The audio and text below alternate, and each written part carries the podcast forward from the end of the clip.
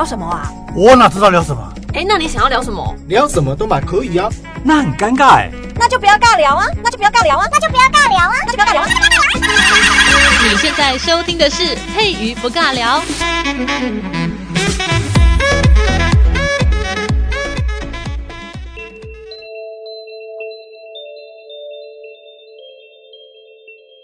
欢迎收听佩瑜不尬聊，我是佩瑜，这是一个闲聊瞎聊，然后就是很怕你觉得我在尬聊的节目。那今天希望大家不要觉得我在尬聊，请不要觉得尴尬。我们今天要讲的这个这个小事件呢，嗯，就是有点鬼故事啊。为什么要现在讲呢？因为如果到七月才讲鬼故事，我自己也不敢讲，就自己在录音室里面讲鬼故事，其实是蛮恐怖的。而且加上我大部分的时间，如果是晚上录音的话，就是更更毛了 哈。所以今天呢，来在还没有七月的时候呢，来讲一下鬼故事给大家凉快一下，看会不会比较凉快，不用开冷气就觉得背后凉凉的哦。好啦，那今天要讲的这个灵异事件呢，也是台湾很著名的灵异的故事，重点是因为它真实的，所以就更觉得有趣了。我讲完之后，如果想要去的朋友可以去，但是像我就不敢了哈，我就是负责讲故事而已哈。今天要讲的灵异事件呢，就是非常著名的鬼屋哦，叫太白楼。太白楼在哪里？它这个地方呢，在以前以前可能还没有变成新北市的时候，它是隶属于台北县。那现在因为就是有改变了嘛，就是台北市，然后新北市就是有分开哦，所以呢。他现在在那个新店的碧潭西岸的山壁上有一座太白楼。那因为碧潭呢，常常有人去跳水，不是玩那个游泳哦，不是哦，就是在那边溺毙或自杀，就是一个很美丽的自杀圣地。如果要讲自杀圣地的话，我觉得在嘉义的仁义潭还是兰潭，好像也是一个自杀圣地。拜托各位伙伴不要这样好吗？那个是大家的民生用水耶，你在那边大家要喝你的腐尸，我觉得真的是太营养了，不 OK 哦。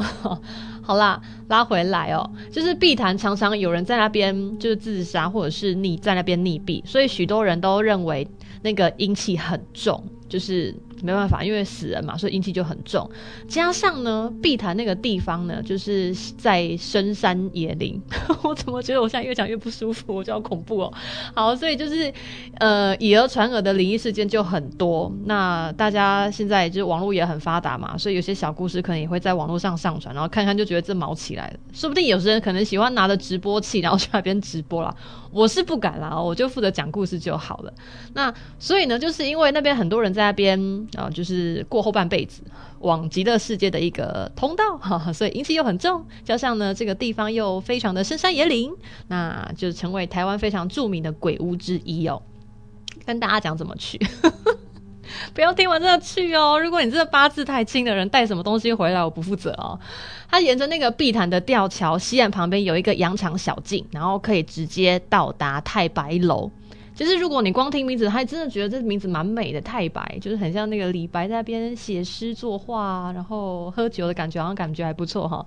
可是其实鬼屋哦，好，那因为那栋太白楼，它旁边就是很靠近碧潭，然后还有一个叫做和美山步道，就那边有一座山，然后有步道啊，就是。大家应该都有概念嘛。如果在城市里面有一座山的话，旁边有座山的话，都会建设那个步道，然后环境比较清幽，让大家去做一下那个就是光合作用，可以吸收一下日月精华这样。所以呢，就是有这个步道，然后又有碧潭，那风景又很好，所以来到这边游玩的游客呢，就是可以看见非常美的湖光山色。那。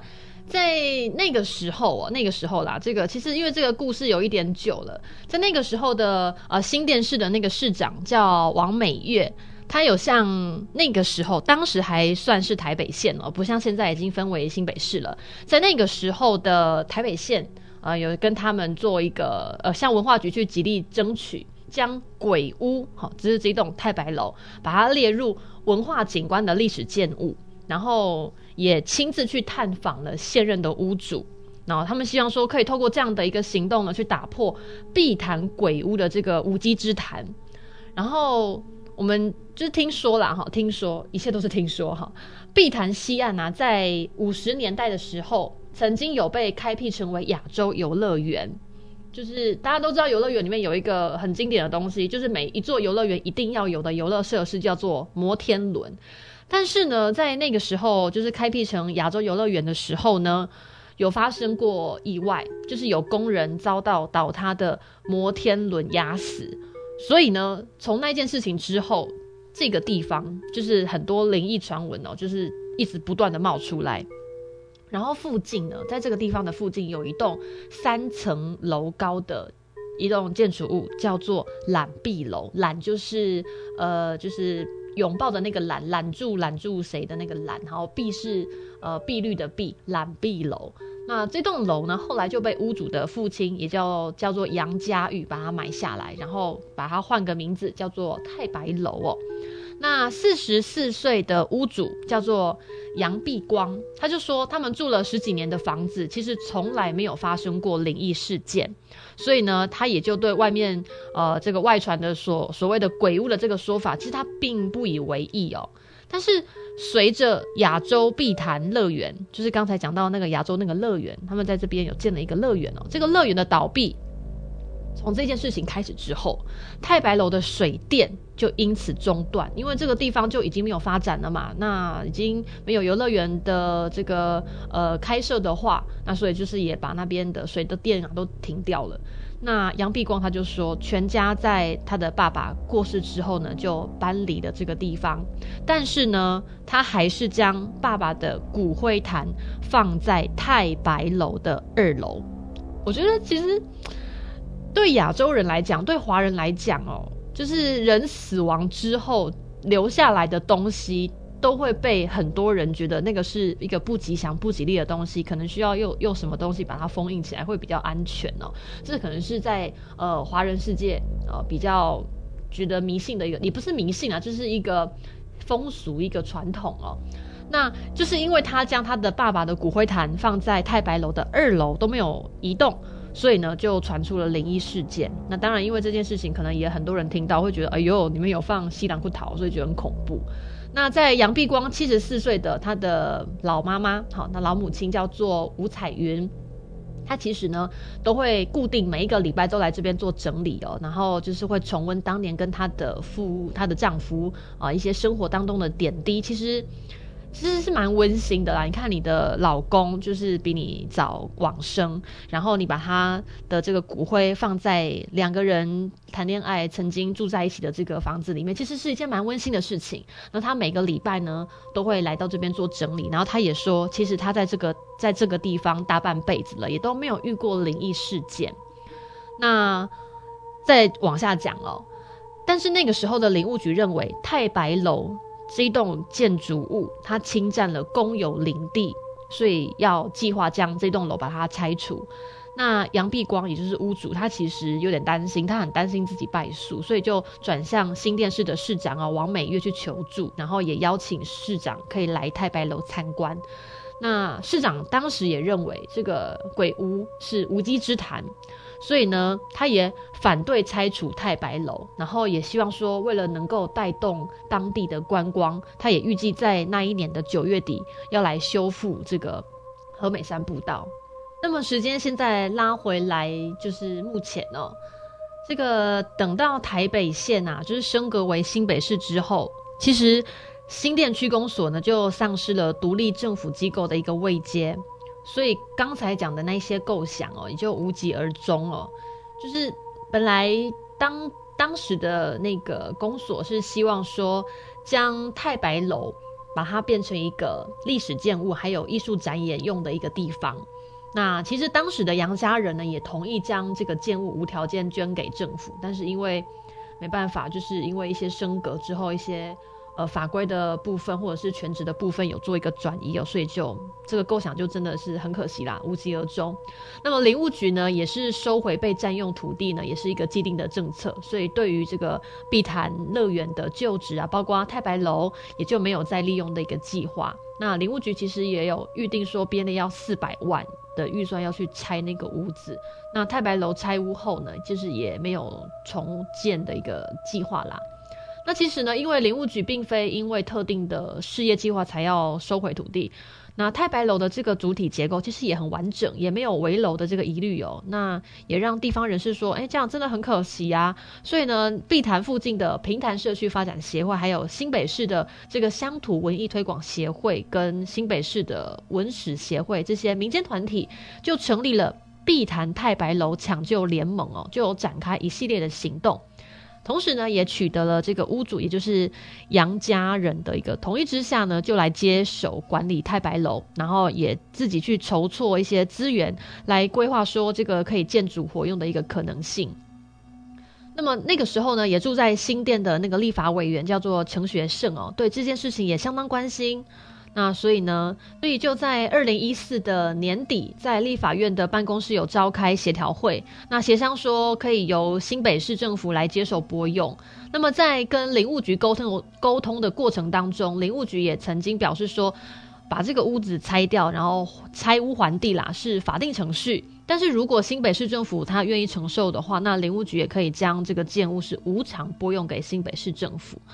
那不过，当时与会的新北市政府文化局长叫林宽裕哦，他只是重申立场，说建物未指定或登录为文化资产保存，那本府各机关亦无提报使用计划，是本府无受赠的需求哦。那这个反应其实让社区跟文史工作团体真的还感到蛮受到挫折的。那唯一转圜的空间就是林宽裕局长他同意，如果相关的团体能够提出新的市政的话，那市政府就会同意召开。审查会议来认定说太白楼是否会符合文字保存的一个条件哦。那这个碧潭太白楼抢救联盟的发起人是新北市的乡土文艺推广协会啊，叫做钟瑞娥。他表示说，过去台湾已经有非常多的老建筑，在文资审议的程序进行当中就遭到拆除的一个这件的事情，所以对于太白楼的前景哦，他也。没有抱持着太乐观的态度啦。他认为说，太白楼不是单一一个建物拆除的问题，它是一个必谈的景点即将消失的问题。因为拆掉太白楼对林务局其实没有任何帮助，那留下太白楼也其实也不会影响林务局的土地权益。那既然这个建物所有人愿意将房舍无偿捐赠成为一个公益的空间，那林务局跟新北市政府如果能成全地方对公益馆设空间的一个强烈需求的话，那其实不论是作为观光旅游中心，还是地方文化产业体验馆，或者是社区营造等等啊。可以让这个地方历史空间继续来传承这个新店必谈人文故事，那不是更好的一件事情吗？那所以呢，就是因为太白楼的这个缓拆啊、已经达到最后的期限了，那地方人士的时间压力也就越来越大。那除了发起联署抢救的行动之外呢，也是急着去做一个搜集新的市政啊，希望说能够说服文化局来重启审议哦。那在硬体方面，我们刚刚讲的都是一些计划、一些程序的地方哦。奇怪，我们本来是要讲鬼故事，对不对？突然间讲到一个就是旧景观要如何新利用的一个概念。可是我觉得这个概念是蛮好，就是你不要一直把一个没有人住的地方当成鬼屋看。它其实是就是因为很很久没有人住，所以你觉得它很像鬼屋。可是其实呢，你不要靠近它，然后远远看的话，觉得好像还不错。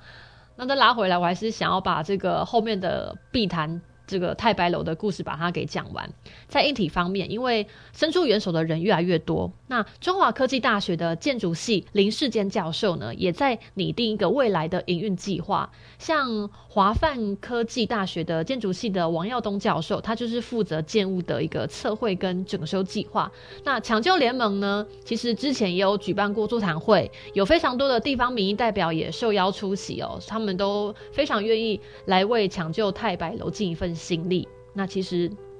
真的有大家一起齐心协力的话，我觉得真的是还蛮不错的。太白楼的这个楼板面积大概有一百多平，那除了部分的墙壁啊、栏杆是斑驳生锈之外，它本身建物的主体是非常安全的。在太白楼的顶楼的露台哦，你可以看见整个碧潭的全景。所以在人力许可的条件之下，抢救联盟呢就在假日的时候会派一些人员在那边驻守，然后会引导游客来做参观。那因为这样子的一个抢救行动，所以现在在这个太白楼这边呢，